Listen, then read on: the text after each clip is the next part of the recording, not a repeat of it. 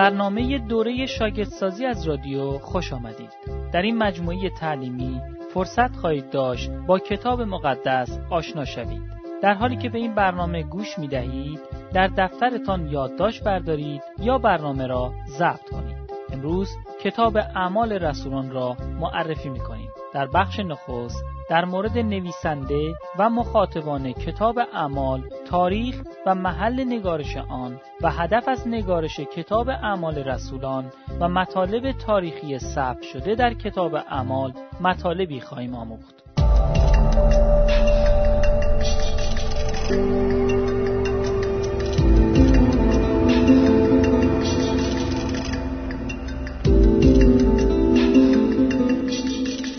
نکته یک: نویسنده کتاب اعمال و گیرندگان آن.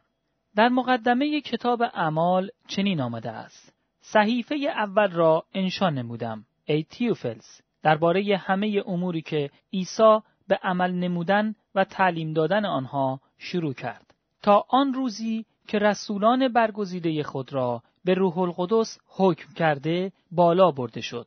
روشن است که نویسنده انجیل لوقا نویسنده کتاب اعمال نیز هست. نویسنده کتاب اعمال با پولس همسفر بود، چرا که می‌بینیم او در بعضی جاها از ضمیر ما استفاده می‌کند.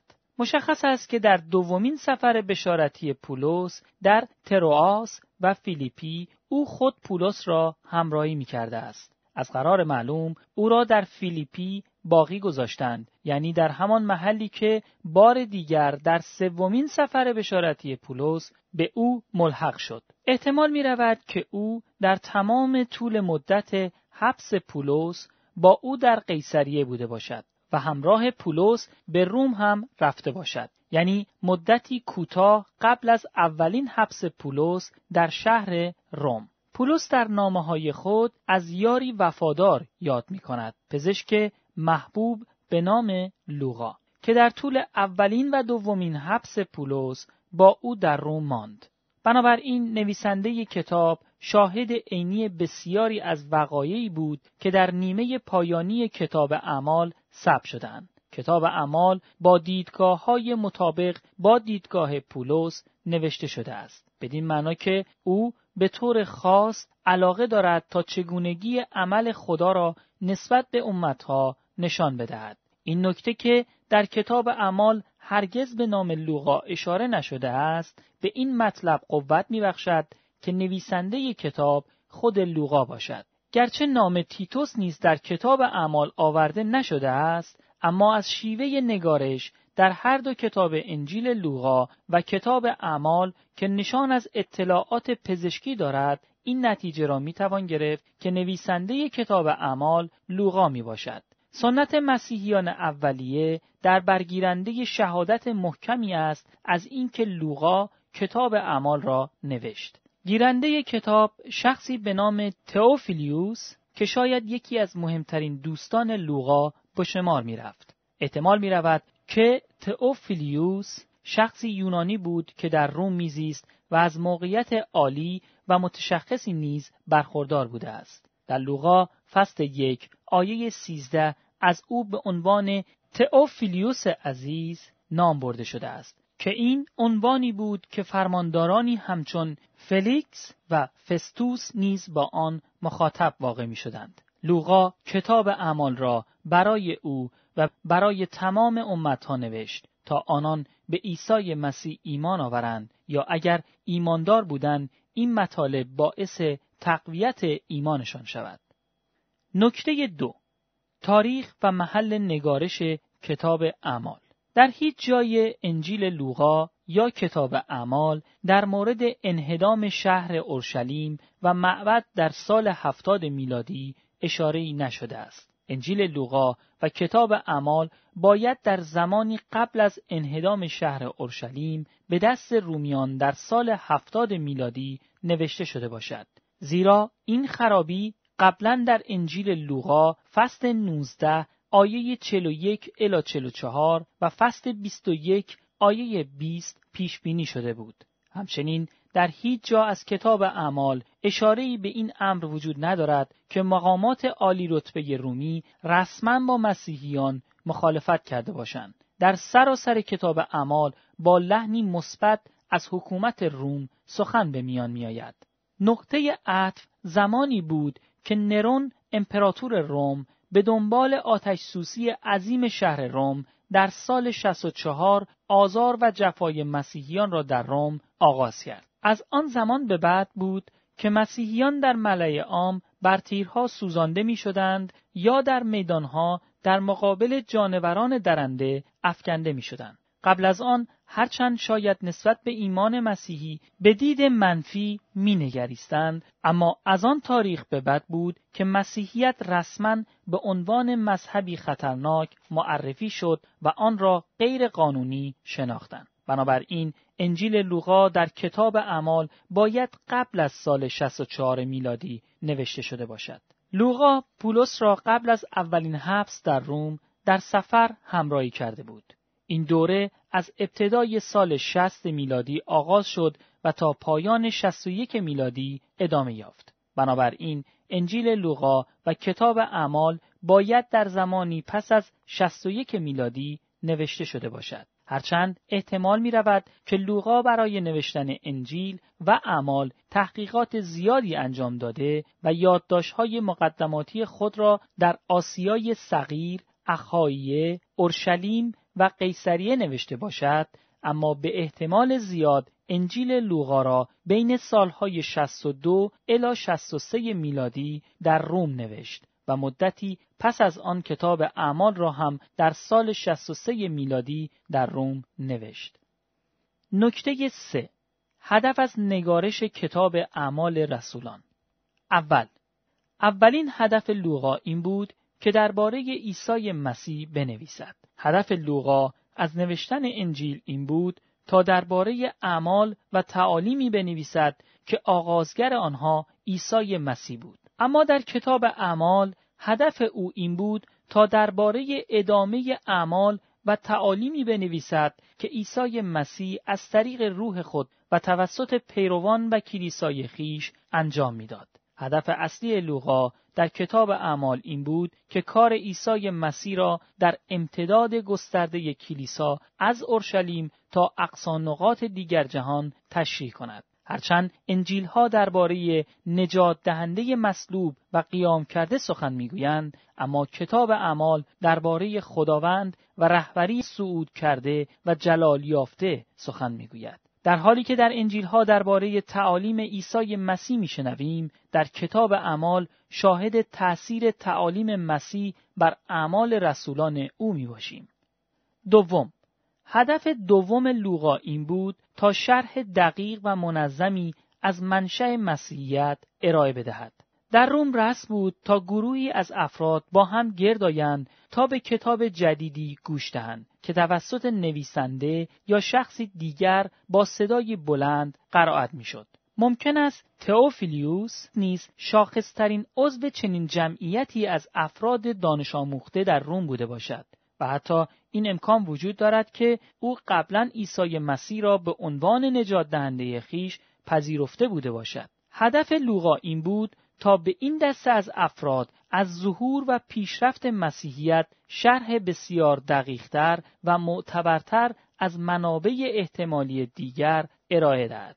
لوقا برای نوشتن بخش اول از روایت خود می توانست بر گزارش‌های شاهدان عینی همچون رسولان در اورشلیم و فیلیپوس مبشر تکیه کند. لوقا اولین کسی نبود که در مورد زندگی و کارهای عیسی مطالبی گردآوری کرده و خود او نمی توانست ادعا کند که شاهد عینی وقایع مقدمتری بوده که در شرح او از تاریخ کلیسا نوشته است.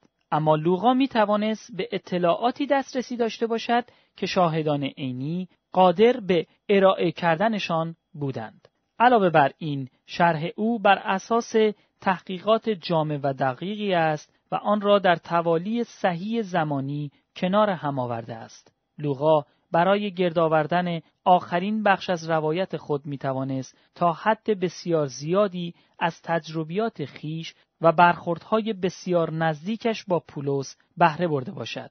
جلد اول کتاب لوقا یعنی انجیل لوقا اساساً ثبت وقایعی است که مشاهدات عینی رسولان در مورد خدمت عیسی مسیح که در سخنان، اعمال، رنج و پیروزی او متجلی گردیده بود.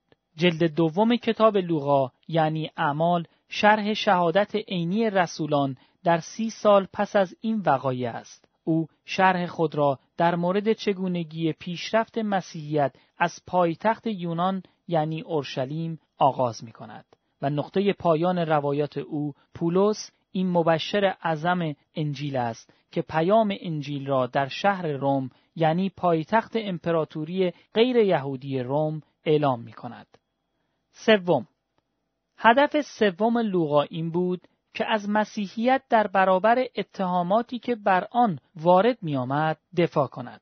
هدف لوقا همچنین می توانست این باشد که در برابر اتهاماتی که به مسیحیت وارد می آمد از آن دفاع کند و همچنین بتواند در برابر اجتماع دانش آموخته روم بیگناهی پولس و مسیحیان دیگر را در رابطه با زیر پا گذاشته شدن قانون روم ثابت کند.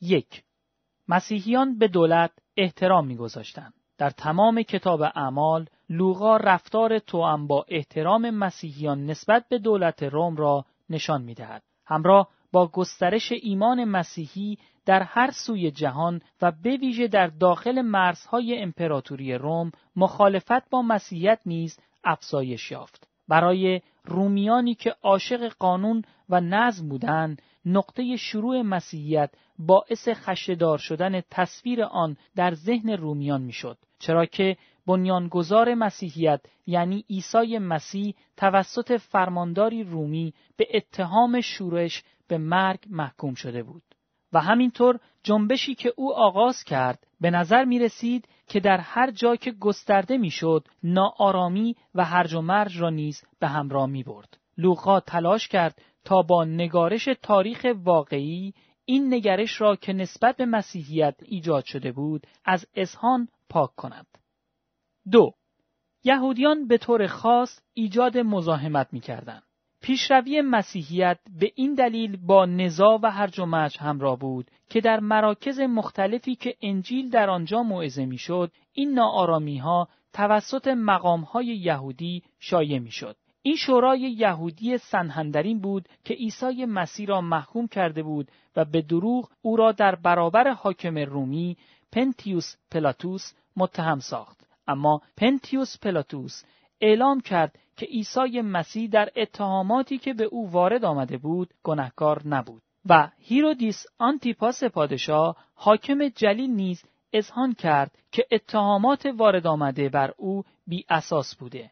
همان شورای یهودی سنهندرین رسولان مسیح را دستگیر کرد و آزار رساند و همان شورای یهودی سنهندرین در برابر فرماندار رومی یعنی فلیکس و فستوس علیه پولس رسول مدعی شدند.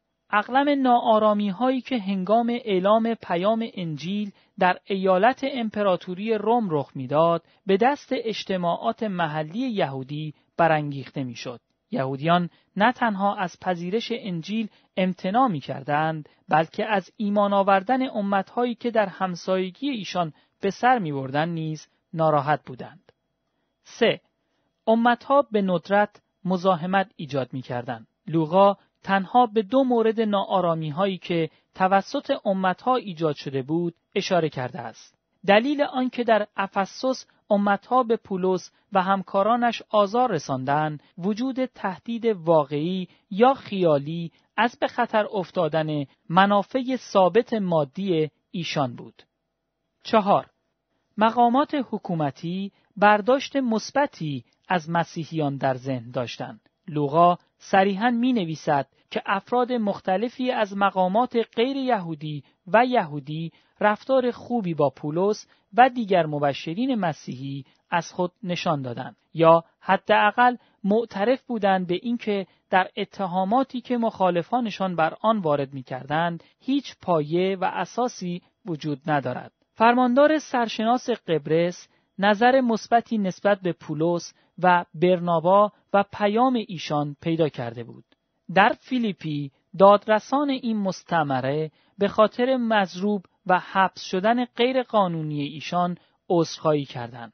در قرنتس فرماندار اخاییه یعنی قالیون نتیجه گرفت که اتهامات وارد آمده توسط یهودیان محلی به مسائل داخلی دین یهود مربوط می شود و او آن مسیحیان را از هر نوع قانون شکنی نسبت به قانون روم تبرئه کرد. در شهر افسوس برخی از شهروندان برجسته ایالت آسیا که رؤسای آسیا نامیده می شدند از جمله دوستان پولس بودند و افسر عالی رتبه یا مستوفی شهر پولس را از اتهام توهین به مقدسات تبرئه کرد. در فلسطین دو فرماندار رومی یعنی فلیکس و فستوس پولس را از جنایات سنگینی که شورای یهودی سنهندرین پولس را به آن متهم ساخته بود بیگناه شناختند. حتی هیرودیس اقریپاس دوم که به پادشاهی گمارده شده بود و خواهرش برنیکی نیز تأیید کردند که پولس کاری مستحق مرگ یا حبس انجام نداده است. پنج. دولت به پولس اجازه داد تا پیام انجیل را موعظه کند و پولس پس از اینکه درخواست کرد تا به دست امپراتور روم محاکمه شود، فعالیت بشارتی خود را به مدت دو سال در روم ادامه داد و این در حالی بود که او تحت مراقبت دائم نگهبانان رومی قرار داشت. با وجود این کسی از کار او ممانعت نکرد. هدف لوقا نشان دادن این نکته است که اگر مسیحیت توسعه یافته به راستی جنبشی قانون شکن نبود، بنابراین نگهبانان امپراتوری به طور قطع این اجازه را به پولس نمی‌دادند تا انجیل ملکوت خدا را موعظه کند و درباره عیسی مسیح خداوند تعلیم دهد. چهارم، هدف چهارم لوقا این بود تا از ایمان مسیحی در برابر یهودیان و بت پرستان غیر یهودی دفاع کند. لوقا در سه فصل از ایمان مسیحی دفاع می کند. یک. در اعمال فصل هفت لوقا با بازگونمودن سخنان استیفان در برابر یهودیان و شورای سنهندرین از ایمان مسیحی دفاع می کند. او نشان می دهد که این مسیحیت است که تحقق راستین مکاشفه موسی و انبیای دیگر در عهد عتیق می باشد، نه یهودیت. دو.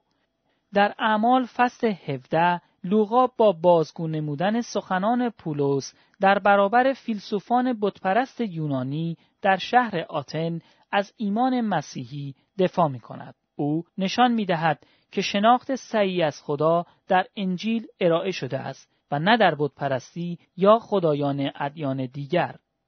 سه.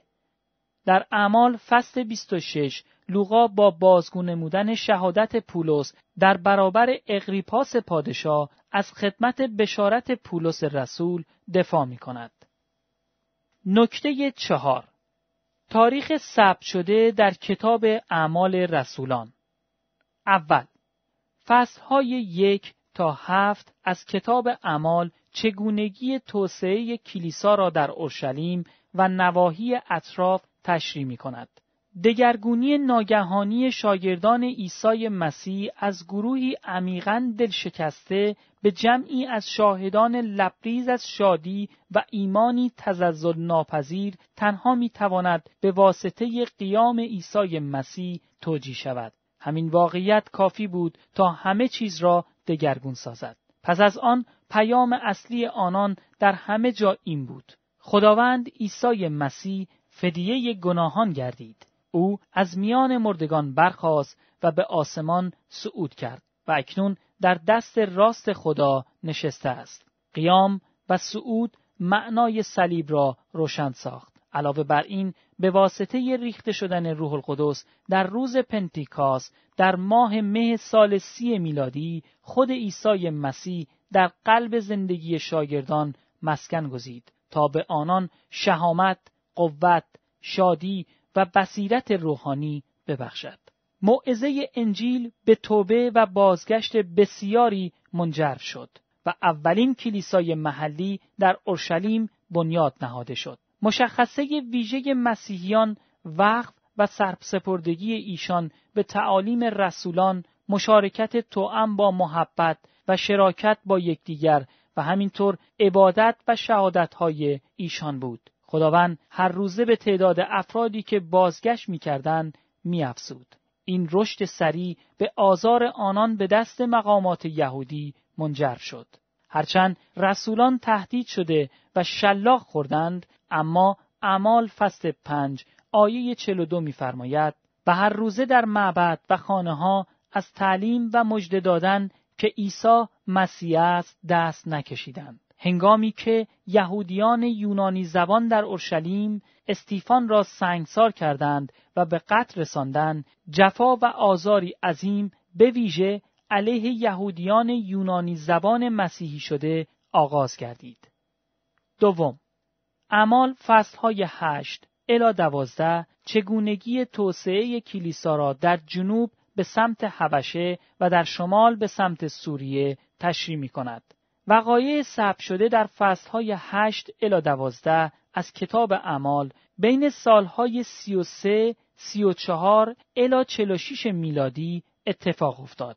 بنابراین هرچند رسولان در اورشلیم ماندند، اما آن عده از یهودیان یونانی زبان که مورد آزار قرار گرفته بودند پراکنده شدند و هر کجا که رفتند کلیساهای جدیدی را بنا کردند. فلیپوس مبشر انجیل را در سامره لبنان و همینطور برای فردی حبشی موعظه کرد. در سال سی و چهار میلادی پولس مسیحی شد و در شهر دمشق واقع در سوریه خدمت موعظه خود را آغاز کرد. پتروس رسول انجیل را در شهرهای واقع در دشتهای ساحلی موعظه کرد. خدا از طریقهای خارق‌العاده به پتروس نشان داد که انجیل تنها مختص به یهودیان نمی شود، بلکه برای امتها نیز هست. بدین سان کورنلیوس و خانوادهش توبه کرده، هنگامی که رسولان شنیدند که امتها در انطاکیه سوریه نیز توبه می کنند، برنابا را به آنجا فرستادند.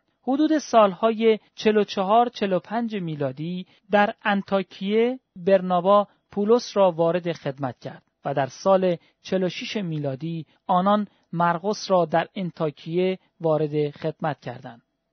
سوم، فصلهای سیزده تا بیست از کتاب اعمال چگونگی توسعه کلیسا را در آسیای صغیر و اروپا تشریح می‌کنند.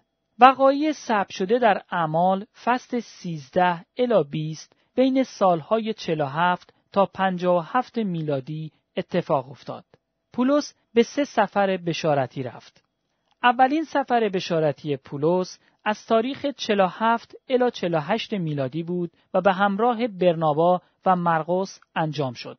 آنان به قبرس، پمفلیه، غلاطیه جنوبی و قلیقیه در آسیای صغیر که اینک ترکیه امروزی است سفر کردند. حدود سالهای چهل و نه پنجاه میلادی برخی از یهودیان مسیحی شده از اورشلیم به انطاکیه آمدند و اعلام کردند که افرادی که از میان امتها مسیحی شدند نمیتوانند نجات بیابند مگر آنکه اول ختنه شوند. در نتیجه شورا یا مجمعی در شهر اورشلیم برپا شد تا در مورد روابط میان مسیحیان یهودی و غیر یهودی بحث کنند. این مجمع در اعمال فصل پانزده و غلاطیان فصل دو شرح داده شده است. در این شورا ضربه شدید به این دسته از مسیحیان یهودی وارد آمد.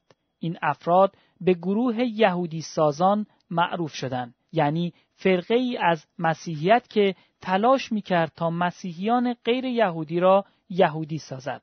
آنان باور داشتند که همه مسیحیان باید تشریفات عهد عتیق را به جا آورند، خصوصاً اینکه باید آیین ختنه، ایام سبت و احکام مربوط به خوراک‌ها را رعایت کنند. آنان بلا فاصله برای انتقام توطئه‌ای چیدند. نقشه آنان ظاهراً باید این بوده باشد که در هر جا مبشرین را تعقیب کنند و با انجیل عادل شمردگی توسط ایمان مخالفت ورزند.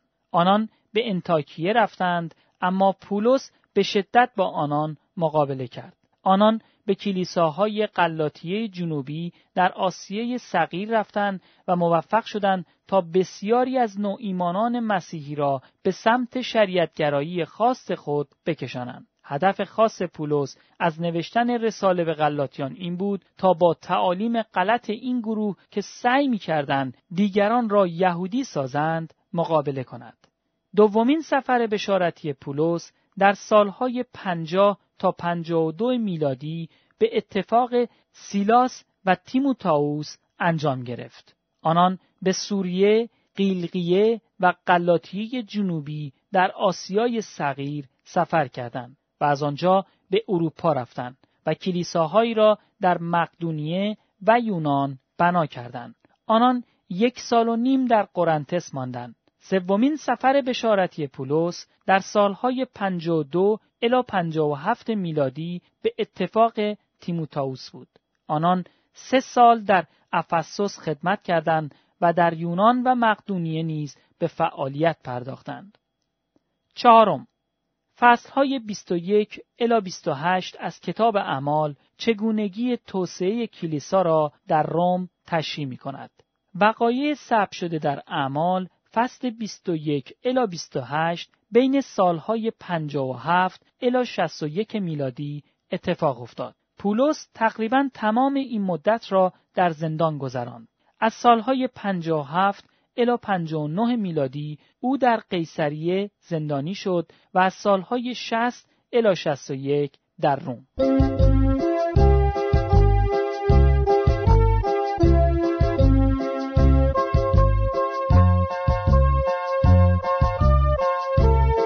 تکلیف برای هفته آینده. اول، در طول هفته آینده رومیان فصل یک الی هشت را بخوانید. دو هفته بعد به معرفی رساله به رومیان خواهیم پرداخت. دوم، کتاب‌های دستور عمل بروید و ملکوت خدا را موعظه کنید را ملاحظه کرده و به آدرس اینترنتی دبلیو دبلیو دبلیو نقطه دوتا نقطه نت مراجعه کنید. این آدرس را به حروف تکرار می کنم: دبلیو دبلیو دبلیو نقطه دوتا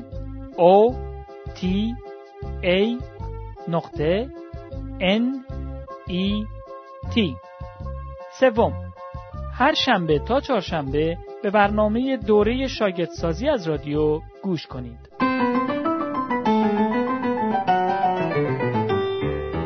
در پیشگاه تخت فیض مسیح سرود خوانیم، در پیشگاه تخت فیض مسیح سرود خوانیم، حضور خدا با ما چون با دعا رویم، حضور خدا با ما چون با دعا رویم. گر فقیریم یا غنی، گر سالمیم یا بیمار، گر فقیریم یا غنی، گر سالمیم یا بیمار، چون در دعا مصریم حضورش شود آشکار، چون در دعا مصریم حضورش شود آشکار.